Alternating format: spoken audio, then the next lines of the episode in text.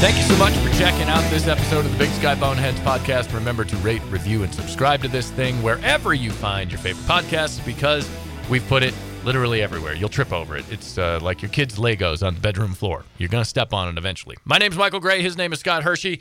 And we've got a whole bunch of Montana in the news. What is Montana talking about? Um, That's well, what our podcast uh, is. or, or what are people talking about Montana? Because we have uh, we have made the news. Uh, it was a week and a half ago. A woman shot the husky and thought it was a Ah, wolf, and then yee. and then made Montana national news that way. Not good. Not great, Bob. Not great. Uh, and then uh, Miss Montana stepped up this week and put Montana in the news nationally by accusing Miss Texas of rigging the Miss Universe pageant or the Miss Uh. USA pageant. Um, I like this. I like this. uh, she, I like pageant fights. I like uh, you know beauty beauty queens it's such calling a weird, each other ugly and stuff. such a weird world. It's you know it just proves that we can get hyper competitive about anything. Um, the the long and short of it is that Miss Texas won, uh, and that the board that oversees the thing is based in Houston, and Miss Texas is based in Houston, and then she won, and Miss Montana claimed that uh, one of the things that she won was this like resort trip. And that she was there on social media inside of 24 hours, and that she never could have gotten there that quickly. Yeah, she said they filmed it ahead of time with the Right. winner who was supposed to be, you know, that's supposed to be chosen at the pageant, but they they filmed it ahead of time. So she's accusing him of that. Uh, and uh, Heather Lee O'Keefe is Miss Montana, and Miss Texas is R'Bonney Gabriel. And so now we got a, we got a good beef going on here. And Miss Alaska, by the way, jumped in Oh, uh, nice. on Team Montana. Uh, she was in on it being rigged. Now, she mentioned a number of things. Miss Texas did go on to say that she had been a brand ambassador for that resort company, and they already had the footage of her doing other things. Sure. Um, I, I don't know what I don't know. I don't know what to make of any of this. Um, I'm, I think pageants are for me. This is just me, uh, reflective of my age. Pageants are like uh, award shows. I am always surprised that we're still doing yeah. that. So am I.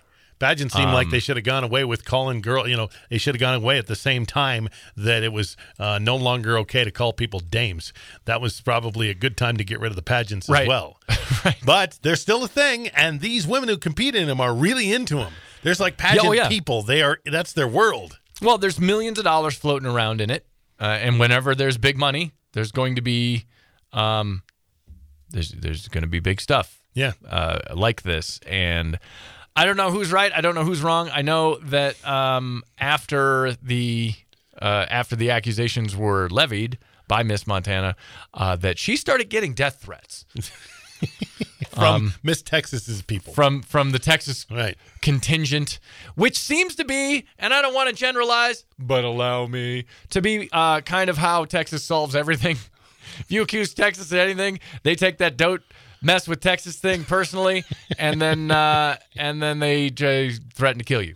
Well, Miss uh, Montana uh, said that this was rigged, and she said that you know Miss Texas was chosen beforehand, and then Miss Texas called Miss Montana a horse face. So uh, maybe not in those words. No. She said something about her face being too long to win. You're ugly. Uh, Right. is what you know. This we've taken it right back to sixth grade. Oh yeah, well you smell funny, and nobody likes you. Telling somebody Um, that their face is too long is a pretty good insult. You're not getting that one back.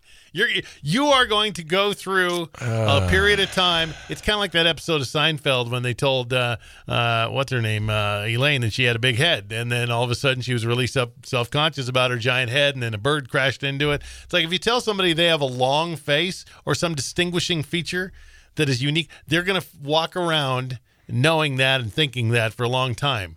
They, they're going to look in the mirror and go, "I've got my face," and they're going to measure it, Right. And they're going to see what other people's faces measure. Like, do I have a long face? Can I measure your face from head to, to forehead to chin? And it's going to become part of her inner persona. She's going to start thinking of herself as having a long face. Well, it seems like in the pageant world that might be something you're actually aware of. maybe It's like your 40 time. If you're entering the NFL draft, you know your hand size. You know a bunch of stuff about yourself that most normal human beings wouldn't know. I'm assuming that baddie, uh, beauty, I just combined those two words, beauty pageant queens or content, uh, contestants probably know dimensions of their their bodies that normal people would never consider. They probably know the length of their face Yeah. because the ideal face has got to be this long. Right. They, they always do that. They have that kind of isometric. Oh, yeah, they do. do. that little map, Yep. and like, oh, ideally your eyes are this far apart, ratio, your ears are this wide, and your chin is this long, and all this. I assume they know that. So calling her a long face might be a, a horrible insult. And in the that- next thing you know, she's uh, she's trying to hire a makeup uh, person, and she's asking, uh, "Do you specialize in shortening people's faces?" And so that's part of her thing, like because some people have to accentuate their eyes, some people have to do this. She has to shorten her face now that Miss Texas has pointed that out that she has a long face, which is terrible.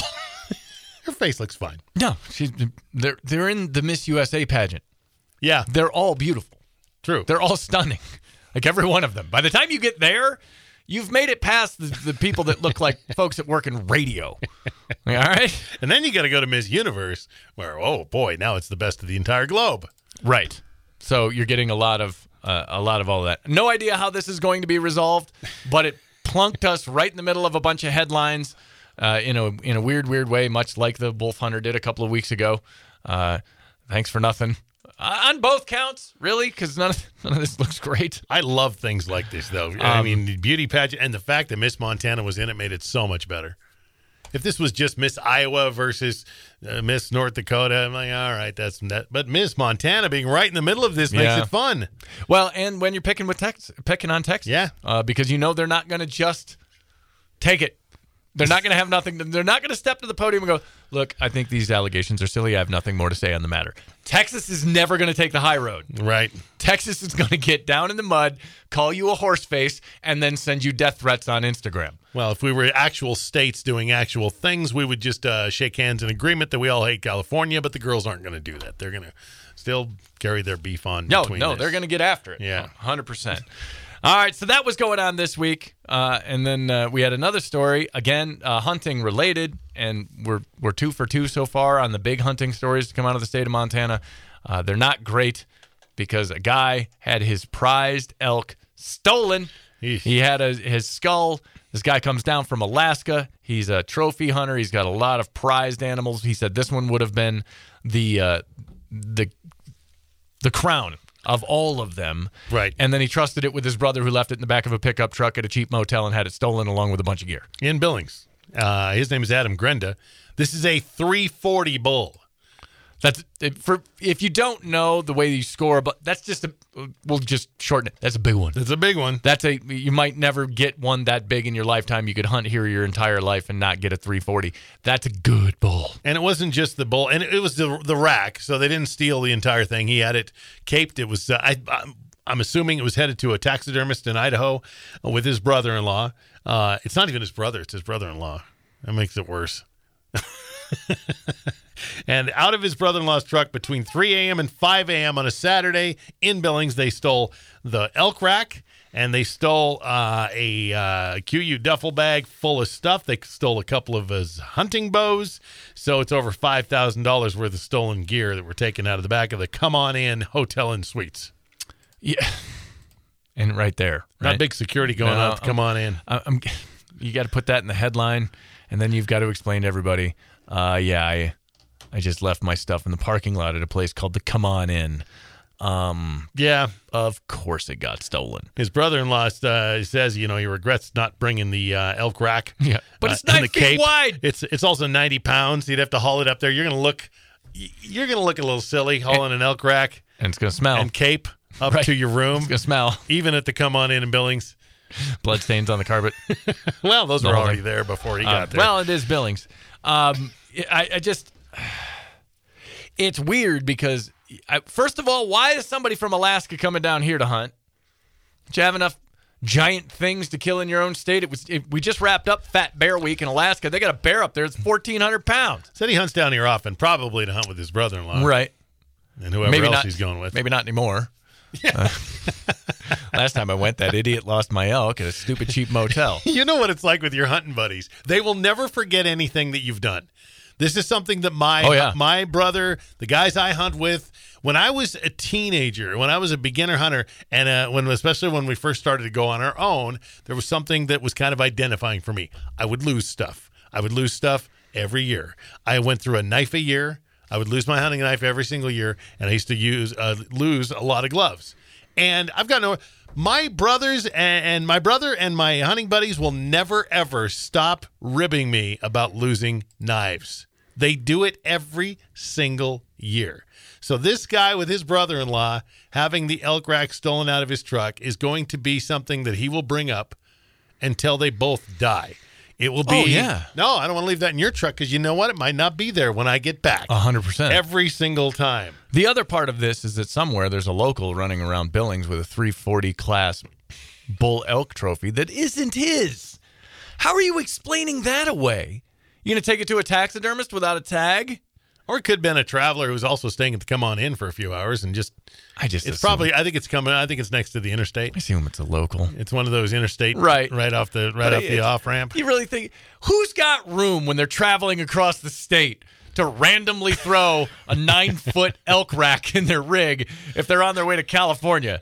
Nobody's doing that. You got to be local. You got to have a place to stash it. You got to make it disappear. Maybe. They're going to see you like Aunt Edna and Clark Griswold heading across with it strapped to the rooftop of your family cruiser. Where's the come on in in Billings? What's the address? It's in a sketchy part of town because um, I'm just trying to picture, you know, uh, somebody a little bit methy dragging that thing down the street. Oh boy. and so now you've got a you've either got somebody who's going to try to get the thing uh, put on their own wall, and and then what? Oh, tell me the story how you got this elk. Well, uh, it was it was just after last call. I stumbled out of the bar next to the you know that the place to come on in. And you know that place? Yeah. Anyway, uh, this guy had left it in his truck, so I stole it. Ah, it's not in that bad a part of town. so, in any case, I, I think that that part of town just lost a star or two on the Yelp rating, considering now they you know that elk stealing territory. Right, lost my 340 bull in the parking lot between 3 and 5 a.m. Right. Very specific time as well. Well, and uh, well, how would you feel? You, you, I know how I'd. Well, I don't know how I'd feel. I've never shot a, a bull elk, so I'm, I'm assuming I would be really mad. I've seen people have uh, elk rack stolen before. It's not the first time, but man, talk about something personal. This is not stealing. You know, uh, uh, you left your binoculars laying on the seat and somebody took them. This is something so personal because that elk rack is one of a kind. It's the elk you shot. It's unlike any Yeah. other elk on the planet. right, You got to take that hard. and it's yeah, and it's tied to an experience. It's, Absolutely. You know, I, I have one. I have one from my first elk season, and everybody that walks into that to the to the living room of my house are like, "Whoa, when did this happen?" I'm like, Yeah. "Man, I can tell you the story like it happened yesterday." Because it was, it's still to this point the greatest thing that's ever happened to me in terms of my hunting life. I've been d- hunting since I was a kid, and nothing compared, nothing's even close. And it only takes you as a hunter about 10 minutes to identify that rack with your eyeballs and your hands and to know it forever. Like you will recognize Oh, that yeah. rack if it was lined up with 40 other racks and, and whether they're on the animal or off, you would still know exactly which one that was. And this guy now doesn't even get to have it. Right. I've heard nothing about it being recovered. I've heard nothing about it being any sort of people being being uh, found to have stolen this thing. It's kind of a bummer. Yeah, it's a it's a drag for him, and obviously uh, the second straight hunting story uh, that's gotten legs out of the state so far in this very young hunting season. It's still, as we record this, a regular firearm season hasn't even begun yet. When everybody goes out, Right. all the orange guys, and the whole mountainside looks like a pumpkin patch. We haven't even gotten the droves of rifle hunters out there, Nope. and already we're uh, we're in the news for a couple of bummer stories of people shooting orphaned dogs and stolen elk. That is not what hunting season is supposed to be about. Now, usually about this time of year, we've got a couple of stories about bow hunters being swatted around by grizzly bears, and uh, you know, knock, Right. knock on wood, we haven't really had that yet. I don't, I don't believe I haven't read anything high profile from this. Uh, however, that could also be a case of it just happens anyway, and we're kind of it's not news anymore. It's like somebody getting stabbed in Chicago. No, it's not news anymore. Right? if you're hunting in the Paradise Valley, you're hunting down in Tom Miner Basin, getting swatted around by the grizzly bear, ah, not a big deal. it just seems like there's they're very common now, especially in those areas. I've heard cases where people get swatted around, or you know, not not a big, you know, life threatening mauling. They'll just and then there's there's not even a report of it. But that's usually what's happening this uh, time of year, and instead we have stolen elk racks and skinned dogs. Yeah, it's uh, we I got don't like those. We got to get out of the news for that stuff. Hundred percent. As soon as possible. And uh, and in that, we have we have this. You know what'll get you out of the news for crazy, wacky redneck hunting stories? A bunch of rich people who don't hunt moving in. and that is happening. Uh, Which are worse, rich people who don't hunt or rich people who do hunt? wow. we could do an hour on that. Exactly. Um, I would vote for rich people that do hunt. They're the They worst. both cause problems for unrich people who hunt. Still got the size sticker on their Sitka baseball hat, Oh, walking yeah. out there like they're headed into a baseball game and they just bought it at the gift shop. Yeah. Yeah. Um, Buy all the land, don't let you hunt. well, and that is what uh, that is exactly what is happening. Uh, there is a brand new report. It just came out this week, and Montana saw by far the largest percentage increase of wealthy households during the pandemic when compared with all other states in the U.S. Yeah, it's not it's not a small number either. 63%. Yeah. That's the increase from 19 to 21 in terms of the number of Montana households earning $200,000 or more per year. Yeah, before the pandemic, there were 18,918 households earning over $200,000 a year in the state. Now, 30,784. It's a huge increase. And believe me, this isn't because people got raises. No. Not during the pandemic. Not before, no. the, not before the pandemic, not since the pandemic. Those are Um, all people who moved here. Yeah, those are people who moved here and brought their cash with them. Now, it is important, and we have to do this in Montana. If you're listening from out of state, if you're from California, you're probably already packing your bags to move here. Um, when they do the percentage increase, it's important to note that in a state that's a, a tick over 144,000 square miles, we've got a tick over a million people in the state. Four and a half million people live in Seattle. So it doesn't take the same number to move the percentage. Right. Nonetheless, it has you can tell there's that's real honest to god mathematics and and, and real quantifiable data to show you why all of the anecdotal evidence that we've talked about we just did the podcast a couple of weeks ago is montana getting meaner? If you missed that go back and, and jump on the feed. Yes montana's getting meaner because there is now a very clear separation between old montana and new Montana, and old Montana is getting priced out of the state by new Montana. Yeah, and, and you know, and to be honest with you, um, you know, if you'd asked me uh, before this this figure and this uh, this this particular story and these these stats, um, if you'd asked me what would it take to be considered uh, rich in Montana, I would have probably said over two two hundred thousand dollars. Probably wouldn't have made. It. I, I would have said higher than that. So two hundred thousand dollars, you can say rich. You might even call it upper middle class. it's to Right. a point now with the cost of living and you know being a millionaire anymore is not that uncommon. But two hundred thousand dollars a year for a household, uh, dual income, uh, is is not uncommon. It, it, it- I would even have guessed before that there were more than eighteen thousand of those households in the state, but uh, so I was surprised by that. Well, the but fact, uh, you know, you can, you might be making over two hundred thousand dollars, and not consider yourself rich. well, and the reason that the numbers were lower, and Montana led the uh, they led the country. Uh, I want to say because this was the biggest increase that's ever been recorded um, in this particular department by any state ever, and the second and third place states um, were Idaho. I want to say it was from 17 to 19. Idaho saw the biggest increase, and then there was another time between like 10 and 12 or 11 and 13, something where Yeah. Mon- Montana once again was was the leader. So this has been a, fifty nine percent. it's been a long time coming. Um, you know, we all know what happened to Boise. If you're in the Rocky Mountain West, you understand that the city of Boise, Idaho, has exploded with an influx of people, largely from California and Washington, coming in from San Francisco, Seattle, and those urban centers as they look for more rural environments. But what happens now is you have a state that considers itself rural. That if you flew over it, you go, well, there's a lot of dirt out there, man. That's a lot of country. Right. Uh, the problem is now, especially in the in the towns, in the urban centers, the cost of living in a place like Bozeman is on par with a coastal city, but the employment's not. no. Um, you know, hand in hand with this was the work from home rate. Work from home doubled from 19 to 21. Now, I don't think that's unusual for Montana. I think work from home probably doubled everywhere or nearly doubled everywhere. The difference is the homes were new because the people that are working from home kept their job in the San Fernando Valley and they moved here.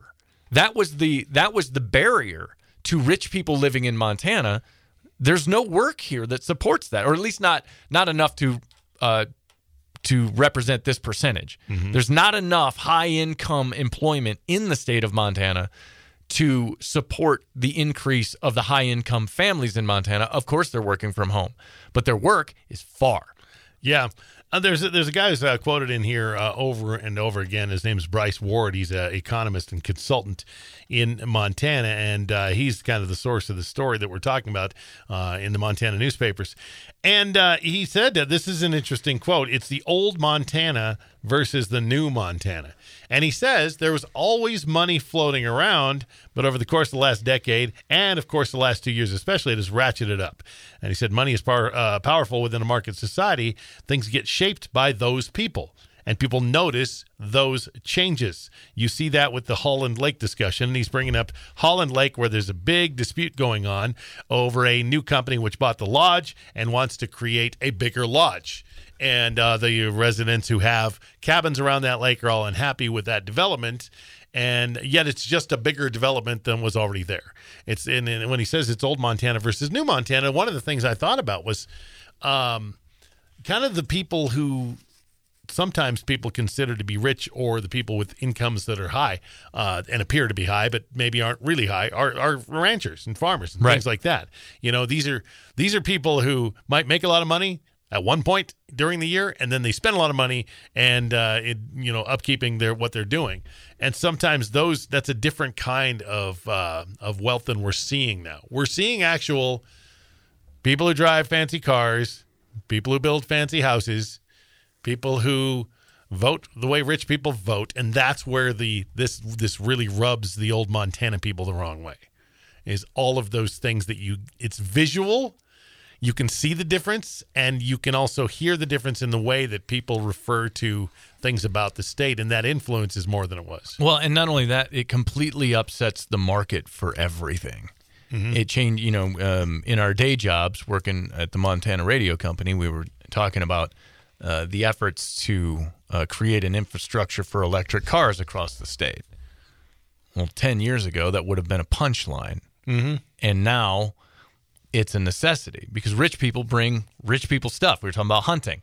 You know, hunting for an old timer is getting out a backpack that's older than either of my kids and schlepping up a mountain from your pickup truck. yeah Hunting for a rich guy includes uh, handmade breakfast and somebody to drive the side by side and spot for you and cape out your kill yeah and then bring the horns back to you while you're enjoying your handmade dinner at the lodge. and they want it to be in their own backyard Right. and so that's what they create for themselves Absolutely. And so there, there's a the market dynamics of this are profound and it goes right back to like what we were talking about with the you know is Montana getting meaner? Yeah, it is. And it's because it's become it's become tougher. Um Yeah, it's changed, and you know people see the change, and and they you know, and you can definitely tell. And and you know, the one thing we we don't that that we don't have the perspective on is everywhere's changed. Um, you know, you could talk to somebody from a rural part of anywhere in the country, and I think they're probably going to say it's changed. Uh, it, it, it's not the old um, this town is the same as it was 30 years ago. Uh, that just doesn't happen anywhere. Not not now, uh, and especially with people being able to move to where they want to move, which includes these peaceful areas and these these rural areas. Rural areas are getting uh, the people who can work from anywhere, and it's changing a lot of places, not just Montana, but here it's a big vocal people. You know, we're as a, as a state, we are we are. This is the biggest discussion in the state all the time. well, and you can see why we're we're leading the country. Yeah, in the influence of these these new residents. It's a um it's a different thing. 63% is a huge number. it really is. Yeah. And if and that would be true if you were to talk about any influence on any given population. If you said that there was a 63% increase in poverty and take it in the other direction, mm-hmm. that would have enormous repercussions. Those are the kinds of things where cities fail and collapse on themselves because they no longer can support the weight of their population when there's that big of a swing in the economic direction in the negative. For sure. Yeah. So to see it go the other way, you understand why housing has exploded. Mm-hmm. Montana has failed to keep up with demand in terms of construction because there just aren't enough people doing all of the jobs that aren't $200,000 and up jobs because that guy swinging a framing hammer for a living, he's making a pretty good go right now. Right. I mean, some of those guys are making 40, 50, 60 dollars an hour in and around Bozeman. And they got plenty of hours. and all the hours they'll employ you till the, till the cows come home. But the guy that's doing that doesn't live on 20 acres with a 3,500 square foot marble and and log home. No, and it, it's also reflected in ways. I, you know, I think everybody sees it in, in their own way uh, through your your life. I, will have an, an example for you.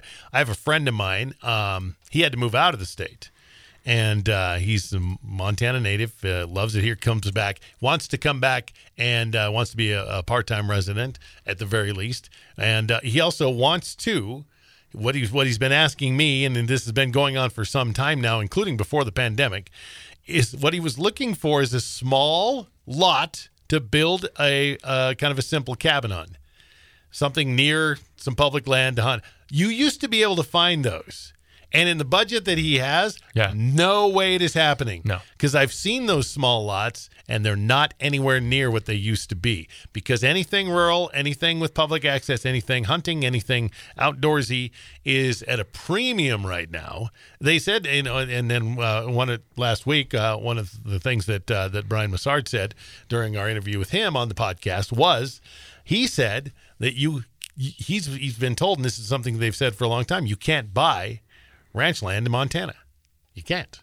And and by can't means it's either not for sale, it's already owned by, or it's just too expensive. It's there's there's Right. things that you can't do. He was able to figure it out, but you can't buy uh, um, anything affordable that's acreage and even a small chunk, just a parcel. All he wants is all my buddy wants is one little chunk of land to put up a simple cabin, and it's just out of it's not going to happen. And the other the other challenge here in the state is the speed with which all of this has happened. I think there's a, there's a real I have a real knee jerk urge to just dismiss anybody like well back in my day it used to be different. Mm-hmm. Well, yeah, and that's what everybody says everywhere no matter where they're from or where they're living. Everything used to be different back in the day. But this I I was in the housing market here in Montana. I bought a house in 2017 and it is a different universe right now. Like I had I had somebody come to my house recently and give me an idea like okay, if we wanted to market this, what do we need to do and about where's it where is it you're going to list it? And when the realtor told me what we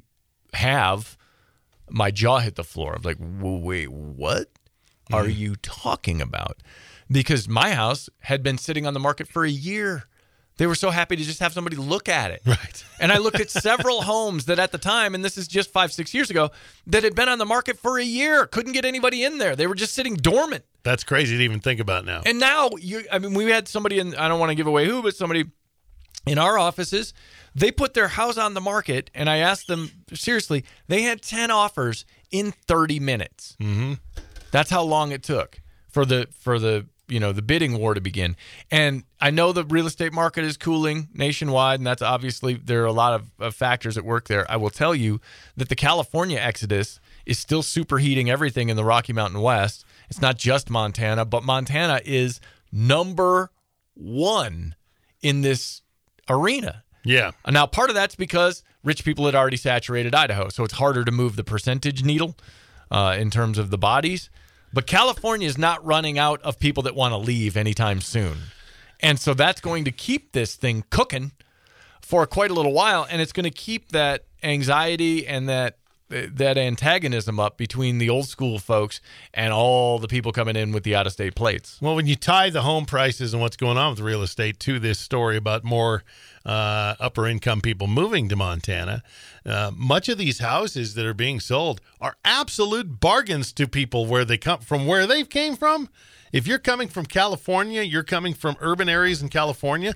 Our home prices still, even though they have risen a lot, look rock bottom to what they had Right. where, where they came from. And and I, there is a attached to the story about this. There's a percentage change in the uh, median home prices in each of the uh, largest communities in Montana. Missoula and Kalispell median home prices up 51 percent. Uh, that's the change from in the last three years. Fifty-one percent. You're talking about a three hundred thousand dollar home becoming a four hundred fifty thousand dollar home, and and then uh, in Bozeman and Helena, forty three percent, and Great Falls and Billings in the low thirty percent range uh, for the rise in the in the prices, and that is a lot. That I mean, these aren't small numbers, but it's small to a person who just sold a home in Right. California for half a million dollars. Well, and having spent two years in uh, Seattle, working in downtown Seattle and living in the suburbs, um, at one point, my wife and I entertained the idea of buying a house in Western Washington. And it was at a time, again, where the real estate market there was super heated as compared to the rest of the country. And the obscene numbers that you would see with homes that if just if you just walk through it you'd be like what's this home worth? And you would give them a number and they'd be like okay now multiply that by six because that's what somebody's going to pay for this thing. Ugh. and it would just drop your jaw. Yeah. you know the the house we rented was this 1900 square foot home that was me to you away from both neighbors crammed into this little uh, manufactured neighborhood. It's four bedroom. It's 1900 square feet on on like a 6000 square foot lot little teeny tiny yard little teeny tiny house. It's uh, right now if you listed it in seattle they would list it for over a million dollars. And and it's nothing spe- there's nothing special about it. There, there- there's nothing in it that would indicate that any of that. It's not timber framed. It's uh, not marble anything. Like that's just where it was. So if you're coming from that environment where a tiny little house costs a million dollars and then you come out here and for a million dollars you can get a big house and 10 acres. Right. you're like well hell sign me up let's do it And you're you're buying it from a homeowner who paid half that much if that and is If thrilled that. as well. yeah So that's where the happy people are. The happy people are the ones who move here, who that house is a lot for the money. Right. And then the happy people are the people selling to them, who that house was a much cheaper two years ago. And so everybody wins in that case, except the people who have to live here and and are tr- you know making trying to make ends meet. This is the people Right. who are losing and what's going on in Montana are low to low middle income people who are really just trying and especially renters and people who were trying to buy a home at the beginning of this that those are the people that are in rough shape here and and that's where uh, that's where a lot of the problem lies in what's happening in the state. And of course, there's lots of people who have a home aren't planning on selling the home and for some reason they're mad too. I see it all the time. A house goes up for sale. They put it on a social media on a on a on a, on a, a Facebook group site, and everybody yells, "That's too expensive." Those people are not in the market. They have Right. no plans to get in the market, and they don't even. They're just mad. Well, I will say this: if you own a home and you've owned a home for some time and you've seen your values uh, spike and you don't plan on selling, the real danger for you is you're going to get a new neighbor. Because Oh, boy. it's already happened. to me. Yeah. It's already happened to me. And my little, my, and I live kind of up on a mountain in a little, a little offshoot road that's it doesn't connect anything to anything. There's very little traffic except for the people that live there, and we've already had three homes sell in this little half mile stretch, this little goat path that I live on, and it was Arizona, California, Colorado. Mm-hmm. Uh, and then the fourth one sold, and it was just somebody from uh, from Whitefish who came Mm-hmm. Which down, is close. which is you know. Whitefish was already full of rich people. If you didn't know, if you're not from Montana, Whitefish is the resort town where all the rich people go to Right. vacation and buy really expensive trinkets that say, that, you know, I was in Montana and all I got was this grizzly bear T-shirt. Exactly. Um, so you know you you've seen that and and that change is palpable and it's easy to understand why there's the, all of this animosity. Um, I I like I said, I'm always I'm the jaded one. I'm like, all right, everybody's making too big of a deal of this. Everywhere has people that move in and people that move out, and this is just how life works. But when you see the numbers, and we are number one, and it's happening more here than it is anywhere else, uh, you have to go back and go, all right, well, apparently. Uh, we really do have a number of people moving in, and they're all bringing a checkbook. Yeah, they are, and uh, they already have it full. Uh, they're they're you know the people that I think probably are really aware of this, and and mostly are the realtors and the moving companies and the construction workers. Those are the ones who are probably just come home at the end of the day and go, man, I cannot believe what is happening in this state. And, everybody else feels it. They absolutely see it on on an everyday basis, and in what's going on. So um, I don't think that they're surprised by these numbers at all. No, I mean they can't be. They knew first. Yep. Uh, I think you see. I've got a couple of friends that work in in different parts of uh, the building trades, residential construction, and I haven't seen them right. for a couple of years Yeah. because they don't have any time. They don't have time to do any. I had a buddy who builds houses, and he used to shut it down, and then he would just do like little project kitchen renos and things like that in the off season when there was snow, and in the late fall so he could hunt. And then he would build X number of homes in the spring, summer, and early fall, and be done with it. And he's like, I can't, I can't stop now. I have to build. uh, He was investing in all of these heaters and other things for his job sites to keep his guys from dying uh, because he had such a backlog and he was so far behind and he couldn't keep up with demand. And P.S. He wanted to make all the money Right. because all of those people coming in with the fat checkbooks are, are just writing check like you want to build my house. Well, yeah, but it's going to take you an extra 100k if you want to build it this year. Okay, here's 150. Get Put it done as another quick. zero on the end of it. Ex- exactly. and that's what these people do. That's how Yeah. they solve everything. And I say this with a hint of envy that you just get to come in and go, how much to make it happen? Mm-hmm. I've never been able to approach life that way. The other people affected by it are those who are trying to finish a basement or expand a garage or lay uh, concrete over their driveway gravel or something like that. And then they call and go, Hey, can you come out and do this? And I just got a bathroom I got to refinish. Can you plumb it? And the plumber goes, I am backed up till next year. Right. And I've just got too many. They're building houses as fast as they can put them up. And uh, th- I need to do that first. These jobs are bigger and you're going to get shoveled down the Yeah. way because that's happening a lot too. I've had a tiny little project uh, in my house that I've wanted. Uh, there's one guy I want to do it. It's two years now. He's busy. I've been waiting, and I can't. And his his daughter plays volleyball with my daughter. I see him all the time, and I have to stop myself from staring a hole through He's him. Like, tired. like, hey, so you got time to watch your kid? Um, you want to talk to me about knocking that wall out? Yeah. Yeah. What do you What do you got? He's just he's gotten to the point where he just. Eh, I'll get to it. We should just title this episode "So You Want to Move to Montana." Well, and that's really, you know what, there is a cautionary tale in there. Um, because, you know, going back to the new Montana, old Montana, if you're old Montana and you are truly fed up and you either can't keep up with the market dynamics as they change or you're not interested in staying because of all of the crowding, where the hell do you go? no, yeah, you don't. There's nowhere comparable. And that, you know, this is the pro- Alaska. Okay. Yeah, Do you like living in the dark? Right. because say what you want about our winners, and there are a number of people, by the way, in the in the comment thread on this story about the census data and all of the rich people moving here, that are just have got all their fingers and toes crossed, praying to tiny baby Jesus for a string of Montana winners, what they call Montana winners. Uh, Forty below, pipes are frozen, um, everybody's dying in the street. You can't drive anywhere. There's 17 feet of snow. Uh, a glacier plows through Main Street. Like that's what they're looking for. Yeah, and the neighboring states, uh, you know, they're they're all, of course, a little bit different than Montana. They're all unique in their own way, and uh, the places that you would like to move to those places, the places that look good and look like Montana might be similar, are experiencing the same problem. They're just not 100%. doing it on such a widespread, uh, you know, areas as Montana is. The the parts of Mon of Wyoming that are near the mountains and uh, near the cool stuff, they're having the same things. Idaho is always right behind us or right ahead of us, right in the same area. When you're talking about growth and when you're talking about people moving from these other states, Idaho's right there too. So the ones that are kind of like Montana and yet aren't Montana are still having some of the same issues. Oh, they've got their own problems. Yeah. Um, they don't have it on a percentage quite as high, but they're not far behind. But their beauty queens aren't fighting with Texas, which makes us better. That's true.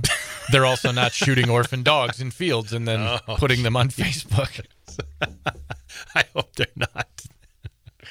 Oh, that lady. I don't even want to say her name because I feel like that's that story's a couple of weeks old. Everybody's already messaged Yeah. her anyway. I was gonna say they stopped giving her death threats so they could start sending them to Miss Montana. Jeez. Um, it's not been. It's been a weird fall so far. Absolutely. That was the weirdest. That was the one right there. I'm like, oh, please don't let this be true. Yeah, oh, it's no, true. it's- It just got worse and worse and worse. Hundred percent. We got stolen elk sheds, and Miss Montana's getting death threats, dead dogs on Facebook, and now all the rich people are here. Uh, so that's kind of a sneak peek into what's been going on. Every now and again, we like to just take a look and figure out what the hell is going on in this state. And then, as Scott and I drilled down on it, we're like, "What is this? why, why has everybody lost their minds in every possible direction all at once? It's like the Montana supermarket tabloid, only it's all true and it's really happening. You put your radio button on scan, and every single station has got some new, terrible, awful thing happening. So uh, keep that in mind. And as Scott said, yeah. So you say you want to move to Montana. Think it through. We still have winter to go. All right. Oh boy. The Bears haven't denned up yet. It's the weather's nice. Yeah. It hasn't even snowed one time so far, The most wonderful time of the year. which means that we're overdue. Uh, thank you so much for taking some time with this week's episode. Remember to rate, review, and subscribe to this mess uh, wherever you found it. And uh, we'll be back next week.